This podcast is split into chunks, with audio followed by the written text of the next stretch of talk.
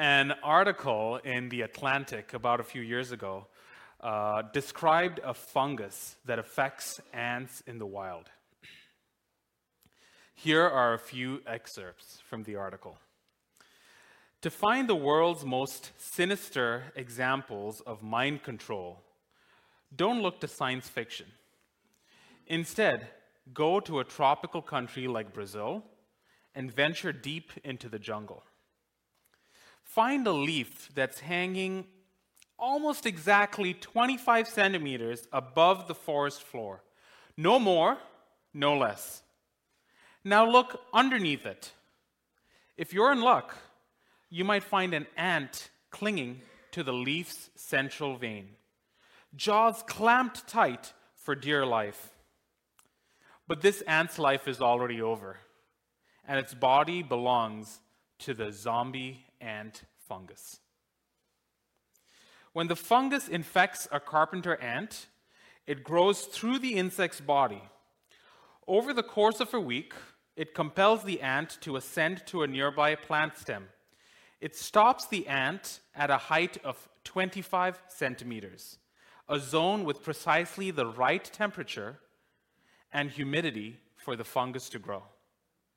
And because the ant typically climbs a leaf that overhangs its colony's foraging trails, the fungal spores rain down onto its sisters below, zombifying them in turn. So, what we have here is a hostile takeover. The fungus might also exert more direct control over the ant's muscle, literally controlling them as a puppeteer controls a marionette doll. The ant ends its life as a prisoner in its own body. Its brain is still in the driver's seat, but the fungus has the wheel. The ant, may I suggest, has a new head, thereby a new agenda. The ant has started to follow the plan and aims of its new head, and that plan is the plan of the fungi. Spread the for- spores of fungi to all the other ants around. Every action of the ant under the control of the fungi is for one thing and one thing alone fulfill the plan of the fungi. Like the carpenter ant, Ephesus was under the control and influence of cosmic powers the principalities, powers, rulers, and authorities. Their agenda was the agenda of these satanic forces. So, dear believers at Westmount Bible Chapel, if Christ is the head of this local body, how is our life contrasted with those in Ephesus? How is the life of those controlled by Christ different from those under the control of demonic forces? Beloved, please open your copy of Scripture to Ephesians chapter 2, verses 1 to 10, to answer this question. Ephesians chapter 2, verse 1 to 10.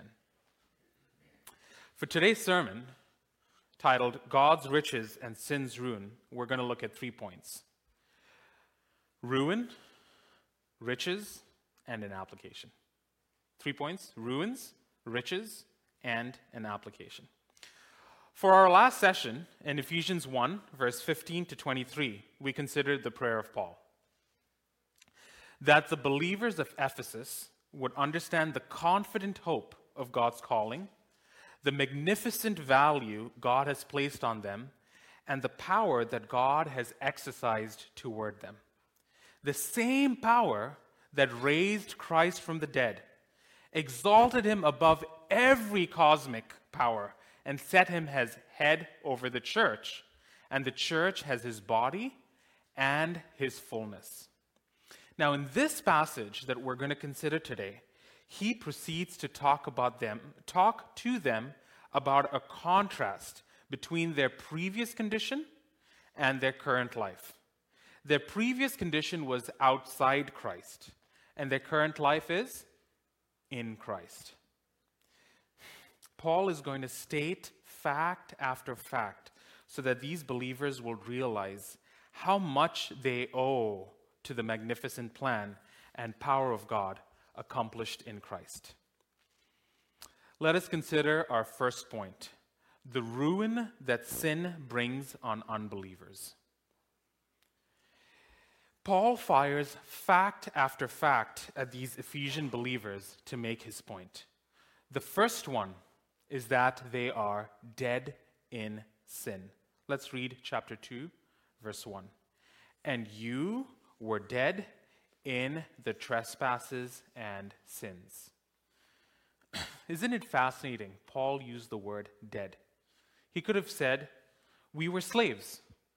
He could have said, We were in debt.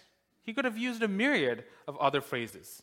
But he chooses dead or death.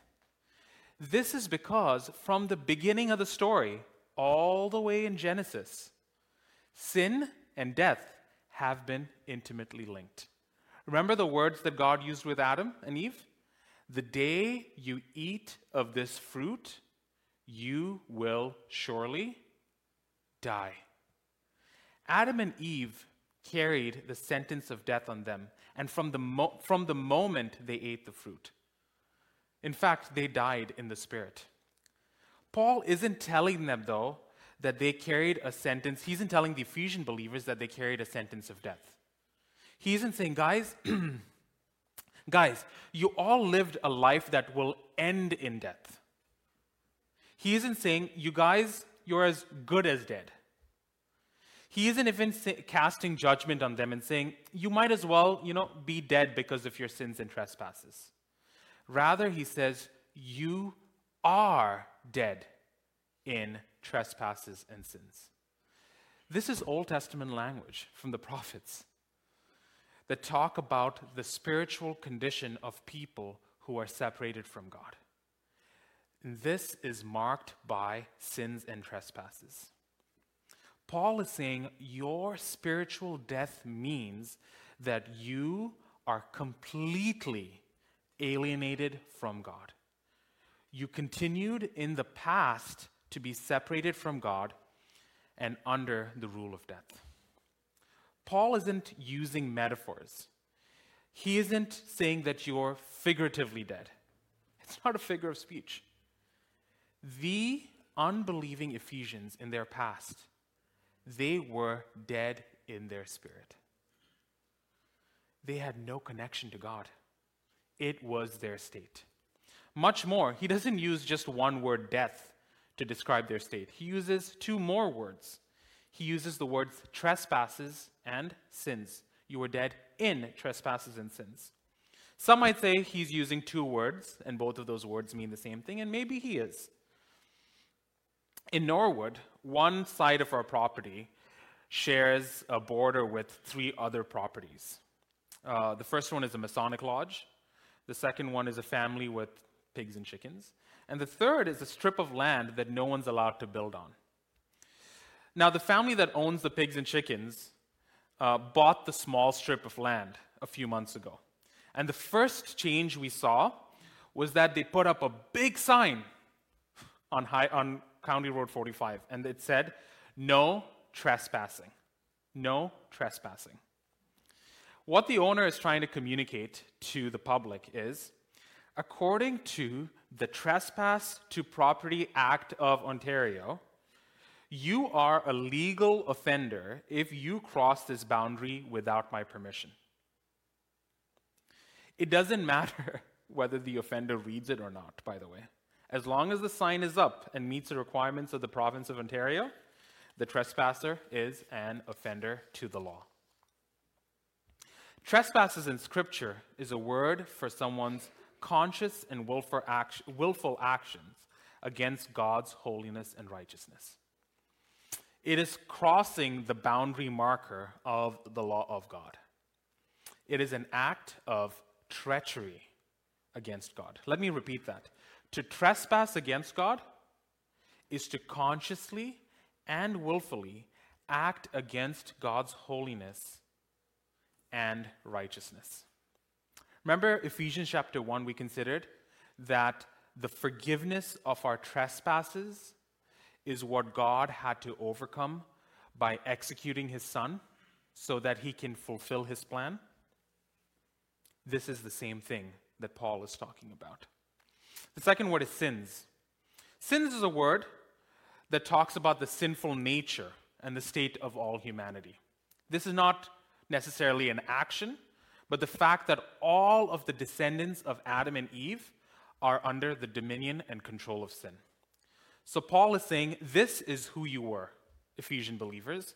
You were unable to communicate with God, you were unable to bring life to yourself. Much more than that, your sins and trespasses, listen to this, were a result of your spiritual death, and your sins and trespasses further caused death.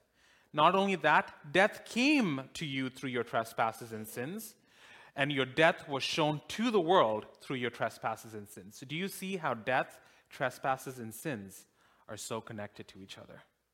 Death, trespass, and sin. What a ruined existence. Hmm.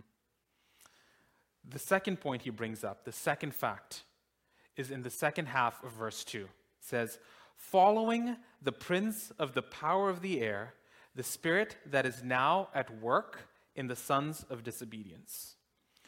Paul continues to talk to the Ephesian believers and says, You weren't just dead and separated from God, you were actively empowered and inspired by wicked spiritual forces. You're not just dead and separated from God, you are actively empowered by spiritual forces that are wicked. Remember principalities, powers, rulers, and authorities that, used, that they used to worship in Ephesus? Those demons have an ultimate ruler, the prince of the power of the air. The word prince, it's an Old Testament word again, which is a national or local or tribal leader. And this is none other than the devil. The Gospels refer to him as the prince of this world and the ruler of demons. The spiritual forces that Paul is referring to are ultimately subject to Christ. We read that, right? In Ephesians chapter 1, verse 15 to 23. But we saw last week that there is a life outside of Christ. There is a life outside of the church. There is a life outside of God that was in this, these believers' past they were obedient to satanic forces. And not only were they obedient to these forces, their very environment were, was influenced by these satanic forces that are disobedient to God.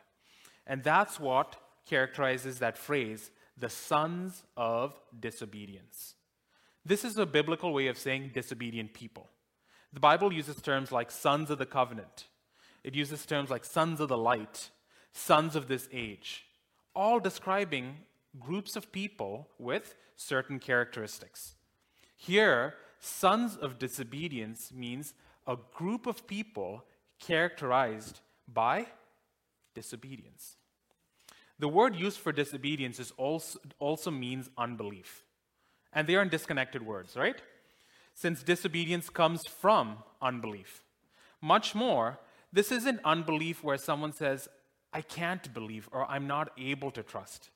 This is unbelief where someone chooses to defy God.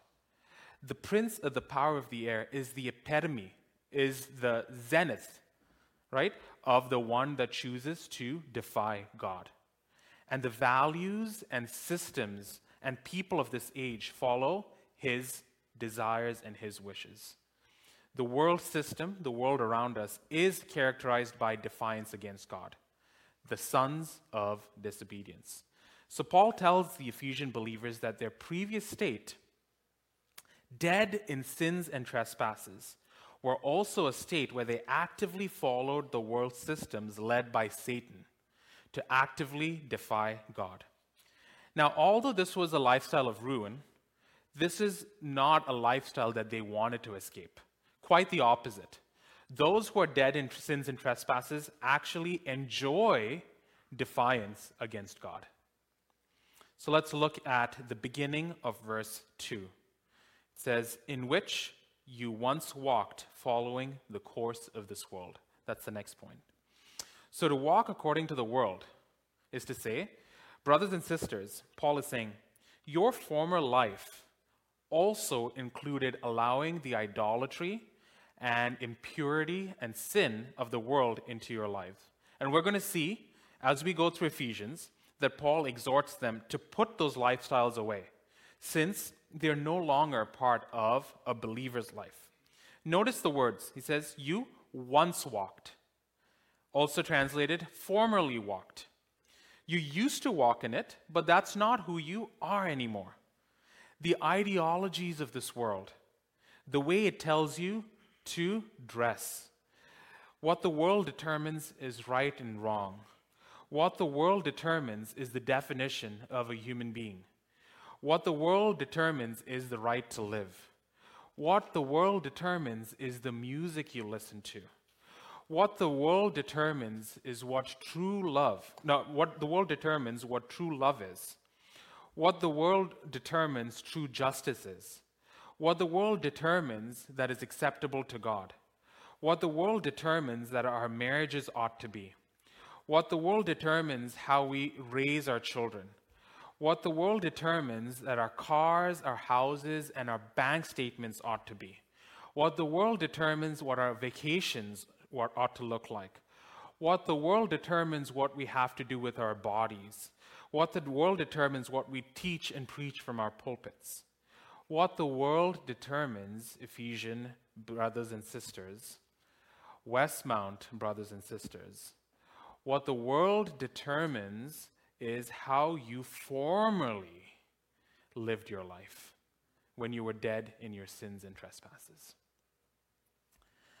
The world didn't just tell you what your life ought to be, your flesh and your mind, it loved it, it enjoyed it. Let's look at verse 3.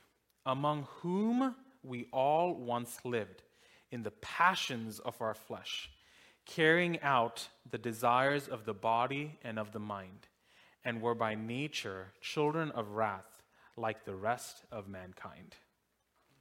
Notice Paul says, We all, we all lived in the passions of our flesh. So not only you, Ephesian believers, who were worshippers of the Satan led forces, we also, the Jews, lived doing what we wanted in our flesh and our mind we're all together in the same boat. It doesn't matter if you're Jew or Gentile, we're all in the same boat. The word flesh here doesn't actually mean physical bodies, otherwise, some of us would be more fleshly than others, right?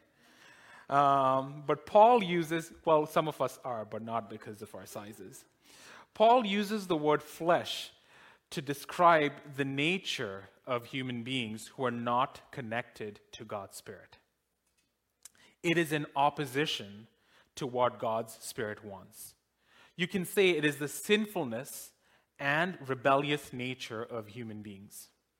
Our fists up in the air, saying, No, God, I wanted my way. This is what makes me feel good. Now, not only is this a rebelliousness, but it also depicts, some, depicts something else our complete inability to do what pleases God. The flesh depicts our complete inability to do what pleases God. By very nature, the flesh does what is exactly opposite to what God wants. So nobody who lives in the passions of the flesh can ever do what pleases God. Paul describes this as carrying out the desires of the body and of the mind, of the body and of the mind. He's saying your former state was so bad that every material part of you and every immaterial part of you is touched. In fact, I'm going to, I'm going to rephrase it. There's no part of you there's no immaterial part of you, there is no material part of you that is untouched by rebellion and disobedience toward God.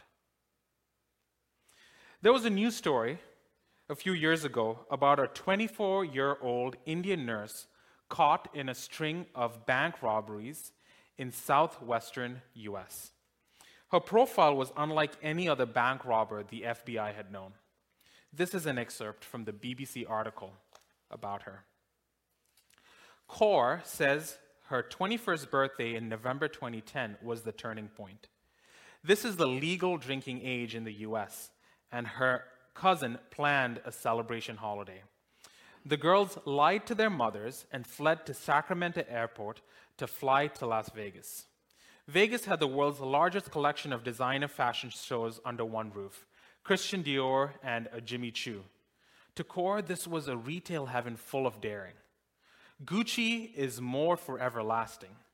She says the girls bought killer outfits, heels, and short dresses they had never been allowed to wear. I gambled, I won a couple of thousand, and was pretty fun. I played back, blackjack and I kept winning, she says. With a dizzying streak of beginner's luck, Kaur says she won $4,000 and was instantly hooked. That first trip became two, then three, and soon she was flying to Vegas monthly, accompanied by her brother and a revolving cast of friends. After a few trips, they started comping everything, says Kaur, of the free hotel room and perks. Kaur had grown a reputation as a fearless but fortunate gambler. She was known to play until she had chips worth $10,000 before spending it all on designer stores. I had a weakness for designer sunglasses, she admits. The casino treated her like royalty. Kaur says she decided to get a credit line at the casino. Soon the casino agreed to raise her check to $20,000 and her bets increased. Kaur was on a roll. She was making money almost out of thin air, and she had gained entry to the inner sanctum of the seductive nightlife of Las Vegas. But then things started to go wrong.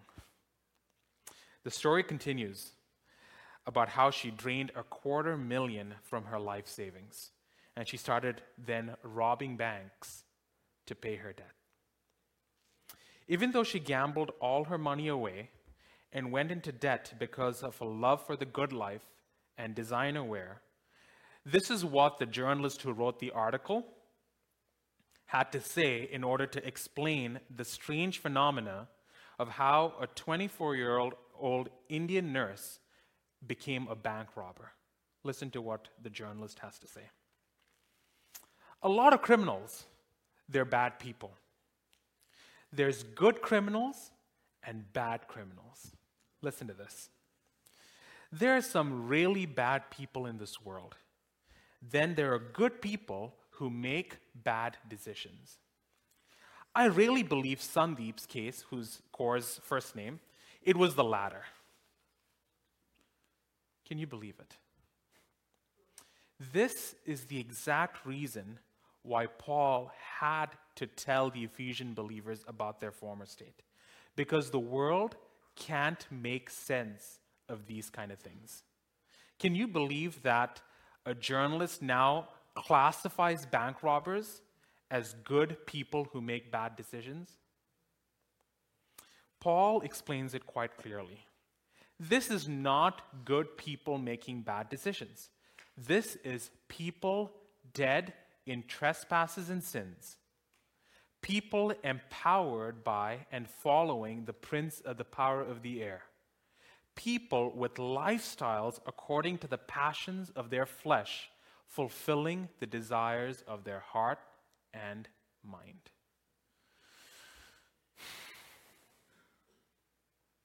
Beloved, there might be some listening today that might be thinking, I have certainly not robbed a bank. I've not made decisions that are that bad. Maybe a little, but overall, I'm a good person. My actions and my deepest desires are good, and God will accept them. You might be thinking, humans may judge me, people will judge me but God accepts me and loves me. People will call me a sinner, but God will give me a big bear hug when he sees me. I've done good things. I've said good things. I've given away things and sacrificed things for others. You're missing the point. God's word says that even when you think you have your best thoughts, when your heart feels like it has the best intent. When your most charitable act is the biggest sacrifice that humans have seen this century. God hates it because every inch of you is steeped with rebellion against Him. Your most self sacrificial moment was considered high treason against God because you are separated from God in your sins, influenced by the evil one, and you are living to fulfill the desires of your mind and flesh that are opposed to God. The second half of verse 3 And were by nature the children of wrath like the rest of mankind. What is the result of all that Paul has been telling the Ephesian believers? Paul uses the word nature. You were by nature. He's saying that it isn't just our actions and attitudes that bring God's wrath. The significance of this word is that he is talking about their very birth. Paul, all the Jews, and all the Gentiles, and should I say, you and I, were inheritors of the status children of wrath, or objects of wrath because that one man, Adam, and his wife, Eve, brought sin into the whole world. Anyone who is outside Christ, that is, the rest of mankind, are objects of wrath. And this is doubly bad for anyone outside Christ, because not only are you, beloved who are outside Christ, sons of disobedience, you are also children of wrath. Not only are you under God's judgment because of your actions, you are under God's wrath because you are merely a descendant of Adam himself. At this very moment, anyone who is not in Christ is under God's wrath and is destined for God's wrath. If we are by nature the children of wrath and by lifestyle the sons of disobedience, there is no way to escape this terrible dilemma. If we are outside Christ, our very existence and actions brings about God's anger. This is the ruin of sin. This is the ruin of the unbeliever. And the only way to escape this ruin is if God delivers us. Which brings us to my second point the riches of God. Let's look at verse 4 to verse 7. But God, being rich in mercy, because of the great love with which He loved us, even when we were dead in our trespasses, made us alive together with Christ. By grace, you have been saved, and raised us up with Him and seated us with him in the heavenly places in Christ Jesus, so that in the coming ages he might show the immeasurable riches of his grace in his kindness toward us in Christ Jesus. Paul begins this passage with a contrast from verse 1. You were dead, but God. You were under God's wrath, but you are under God's grace. Paul uses three verbs in Greek to describe God's actions toward the Ephesian believers, and by that, to all of us who are in Christ here today. In chapter 1, he talks about how God's power was exerted toward us in Christ. Remember that? He exerted his power toward us in Christ in chapter 1. And now he uses three verbs with the Greek prefix with to each of them. He made us alive together with him, or he co enlivened us. He raised us up with him, or he co raised us. He seated us together with him, or he co seated us. Paul is ca- contrasting what the past of the believers was and what our present is. What does it mean that God made us alive together with Christ?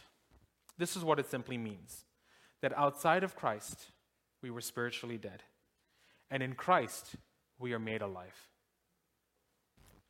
God has powerfully and dramatically changed our status from dead to alive by enabling us to participate in Christ's resurrection. In between these verbs, he injects the phrase, By grace you have been saved. Because he doesn't want them to forget that all of this is God's work. It's not done by our merit. This isn't a by nature kind of thing. Remember the by nature sons of wrath? This isn't a by nature kind of thing. This isn't something that we get by being born. This is a by grace kind of thing. This comes by God's gift to unmeriting sinners. Remember his statement about God's abundant grace to us, Ephesians 1, verse 7 and 8? This is Paul's reminder that the plan of God put into action long before time began to redeem us and to forgive our sin and reveal his grand plan to us was lavished by the same grace. It is the same grace that exerts his saving power toward us. And all of it, God's work on our behalf, is offered freely. He continues to say, God raised us together with Christ. Now, this doesn't mean that we accompany him on a journey to life. It means that God has united believers, the church, with Christ, so in such a way that the resurrection of Christ was also the resurrection of the church. Let me repeat that. He's united with us with Christ in such a way that the resurrection of Christ was the resurrection of the church. Every believer, therefore, participates in this resurrection. In Ephesians, the resurrection of believers with Christ is already in the past, it's taken place.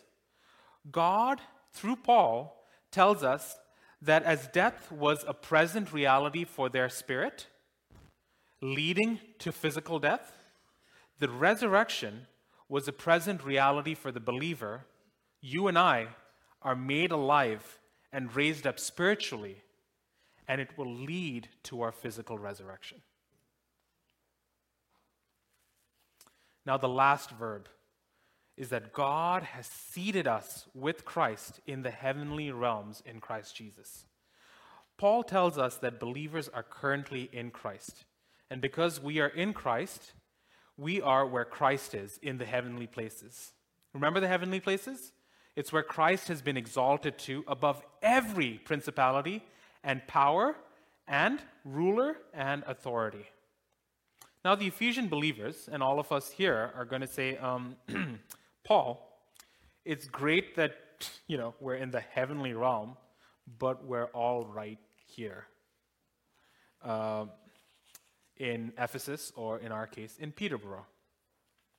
But Paul is circling back on his doctrine on the oneness of the head and body, what we considered last time. Just as Christ is seated in the heavenlies, but is so tightly joined with his body here on earth, such that the church on earth is his fullness while we gather, in the same way, the church is also tightly connected with Christ and united with him, so that when Christ is seated in the heavenly places, we are seated in him and seated with him because we are united with him. In both cases, our senses, our sight and our touch, our smell, our hearing, our taste, can't perceive it. We can't sense Christ in our gathering. We can't sense being in the heavenly places, but it's true because we're united with him. In the future, what this means is that we will enjoy the same results of the resurrection that he enjoys a new body that lives with God's sustaining power. This is what's amazing about God's power exercised toward the church. Those who were formerly dead in sins and trespasses have been made alive to God. Those who followed the prince of the power of the air are now seated above Satan and his minions in Christ Jesus in the heavenly realm and those who fulfilled the passions of the flesh are raised up together with Christ to a new life. Those who were sons of disobedience and children of wrath are in Christ. given all the benefits and privileges that belong to God's Son. That hymn writer wrote, Sunk in ruin, sin and misery, bound by Satan's captive chain, guided by his artful treachery, hurrying on to endless pain. My Redeemer, my Redeemer, plucked me as a brand from hell. God has completely changed our lives by uniting us with Christ, all done freely by God's power without any merit for the sinner. Why does God do this freely without any of the sinner's merit? Let's read verses 4 to 9 again. But God, being rich in mercy, because of the great love with which He loved us, even when we were dead in our trespasses, made us alive together with Christ. By grace you have been saved, and raised us up with Him, and seated us with Him, seated us with Him in heavenly places, in the heavenly places in Christ Jesus, so that in the coming ages He might show the immeasurable riches of His grace in His kindness toward us in Christ Jesus. For by grace you have been saved through faith, and this is not your own doing. It is the gift of God, not a result of works, so that no one may boast. Look at these phrases. God's rich mercy, love with which he loved us, by grace, riches of his grace in his kindness, by grace, gift of God. God's mercy is God's pity, and God's compassion on sinners under the ruin and calamity of sin. Remember the bank robber in the news article? The calamity of sin was totally deserved, right? But God extends his mercy to sinners because we are ensnared and have nothing good to give back to God. There is no merit, there's nothing to commend us to God. Our bodies and minds are entrenched with sin, and all they do is bring God's wrath upon ourselves. But the mercy of God is also not detached from the pain of sin. And this is how we know that God's mercy and compassion is rich. The richness of His mercy, this is how we know it's rich. Because the mercy of God is completely informed by the result of sin. Because His Son, Jesus Christ, had to die. The mercy of God is rich because he knows what sin does. His son, Jesus Christ, had to die. Jesus Christ was not dead in sins and trespasses. In fact, he was the only human who was truly alive in every sense. He is fully obedient to God. Jesus Christ did not follow the prince of the power of the air. He said, He only does the Father's will. Jesus Christ was not the Son of wrath. The Father declared that He was the beloved Son. He is the beloved Son that pleases Him. Yet, Jesus Christ died for the forgiveness of sins, as Paul says in Ephesians 1, verse 7. And that is the richness of God's mercy to us helpless sinners. The cause of the demonstration of that rich mercy, it says here, is the great love with which he loved us. In Ephesians chapter 1 verse 4 to 5, Paul tells us about this love. The love that predestined us to adoption as sons. The love that caused God to predetermine before the beginning of all creation that you and I would be his children. It plays out in it because Remember the we and the us that were the sons of disobedience? It is the same us that this love is directed towards. The same people that were the children of wrath. The same people that willingly re- rebelled against him, rebelled against him. The same people that were so entrenched in fulfilling what our flesh and mind wanted that we were unable to save ourselves from the ruin of sin. The us that he loves in verse 5 is the same we who are the children of wrath. And why does he exercise this rich mercy and great love towards us? Let's read verse 7. so that in the coming ages he might show the immeasurable riches of his grace and kindness toward us in Christ. He does it so that he might display his grace for all to see forever and ever. Remember the age that is coming, the age when all things will be set right under Christ? That age is an age that will last forever and ever. It's the same age in which God wants to put his grace up on display. God's agenda and plan have always been to the praise of his glorious grace. To the praise of his glorious grace. To the praise of His glorious grace. We saw it in Ephesians chapter 1 verse 14. God's agenda and plan have always been predetermined and planned. And we see that one of the results of this plan is that his grace will be put on display through exercising his rich mercy and great love towards sinners who are doomed under God's wrath. Let's read verse 8 and 9.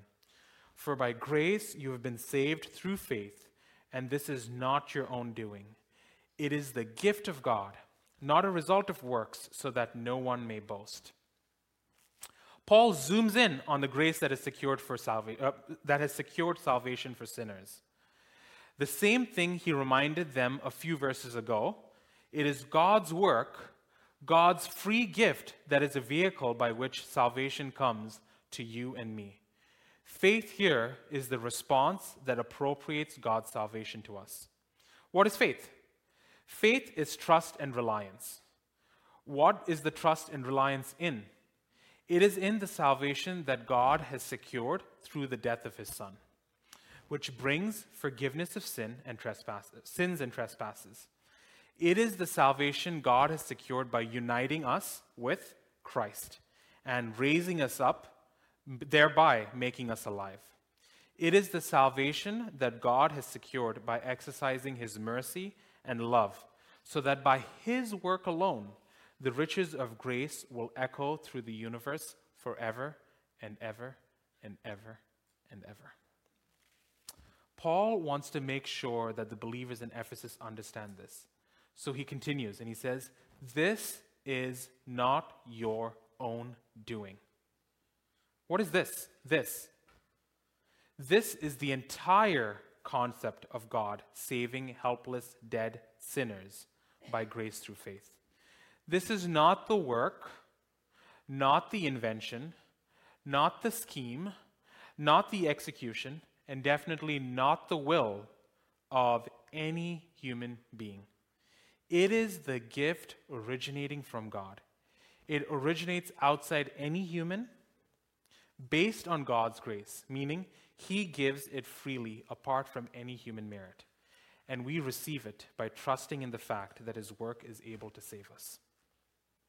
Paul adds one more phrase not of works, lest anyone should boast. Paul isn't saying that no works are involved, because work is involved in salvation. I don't mean to shock you over here. he is saying that this is not secured by human effort, it is a work of God, in order that no human being can boast in their own efforts or give credit to themselves. But Paul is also not saying that there is no boasting in the context of the whole passage. There is boasting, but the boasting is in God's immeasurable riches and kindness, because that's what He wants to put on display forever and ever and ever and ever. There is boasting, because God is showing off His grace to the universe by saving sinful humans. By His own effort, exercising His own mercy and his love toward us as a free gift to be received by faith. Therefore, the one saved by grace through faith boasts in God who gives graciously. If the result of being dead in trespasses and sins, living under Satan's power and direction, and being the children of disobedience results in God's wrath, what does being saved by grace through faith, by God's work exercised in mercy and love toward us result in? What does that result in? Let's read verse 10. For we are his workmanship, created in Christ Jesus for good works, which God prepared beforehand that we should walk in them. The word workmanship is used in the Old Testament to talk about God's creation work. What's also important is that Paul has sprinkled the entire text of Ephesians 2, verse 1 to 10, with plurals. We, us, you, y'all, use guys, right? But, but now he comes to a place where he uses the singular form of the word workmanship, used plural everywhere else in the Bible. He is bringing this back to the focus the church, the body of Christ. The church is the beginning of the new creation. And those who have been saved by grace through faith, that is the church, this is the new creation in Christ Jesus. The new creation has a goal and it has purposes, and that is good works.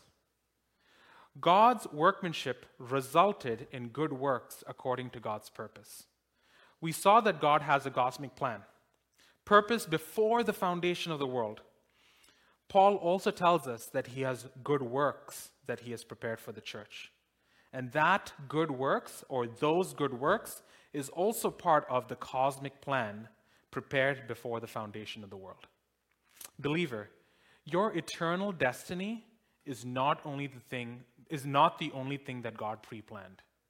Your present life and the works you do that glorify God have also been pre-planned by God. I want to stress that these works are not what causes God to save us. These are not wor- works that take us from death to life.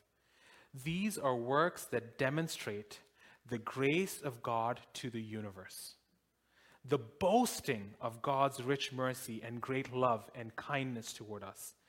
These are the works that stand in contrast to our previous life. In our previous state of death, we walked according to the course of this world, inviting God's wrath upon ourselves.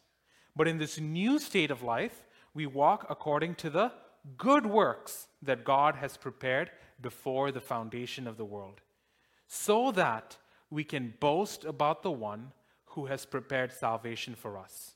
And what does it result in? Not his wrath, but his pleasure. So you see, even the good works we do today are a result of God's grace. Even the good works we do today are a result of God's grace. Why? Because He prepared them beforehand so that we can walk in them. So, coming back to the question we started with how is the life of the church with Christ as its head contrasted with the life of those who are led by demonic forces in this world? The work of God has divided this world into two groups those who are spiritually dead and follow the prince of the power of the air, resulting in God's wrath. And the other group is those who are made alive in Christ, doing the good works of God. These two groups cannot be more polar opposite than Paul already describes them to be. If you are listening to the sermon this morning and you started today by trusting in your own works and intentions to save you, I hope that by now you realize that being made alive and being united with Christ cannot be a result of your own works. The only way you can be made alive is if you trust God's finished work in Christ Jesus. Christ Jesus died for the forgiveness of your sins, and God raised him up from the dead and seated him above every authority in the universe. God offers to unite you with Christ and make you alive by forgiving your sins and trespasses. He will free you from the power of the devil and this world and empower you to walk in good works that please him. You need to receive this from him by trusting his work, abandoning your own merits to us who have received the finished work of God, exercised towards us by the riches of his mercy and his great love. Beloved at Westmount, God has prepared good works for you. These are not works that receive salvation, they can't.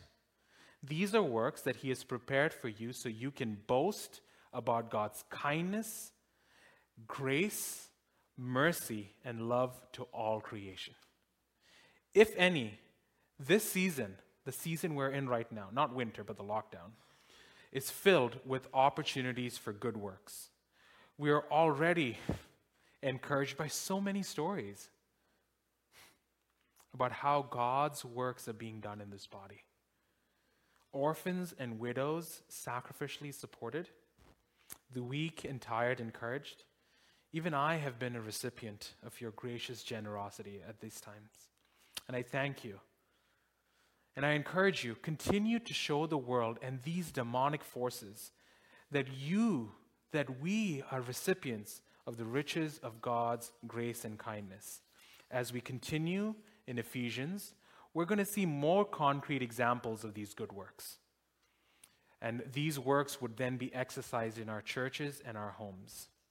So, brothers and sisters, as God's living workmanship, do good works to boast about his character, his grace, his kindness, his mercy, and his love.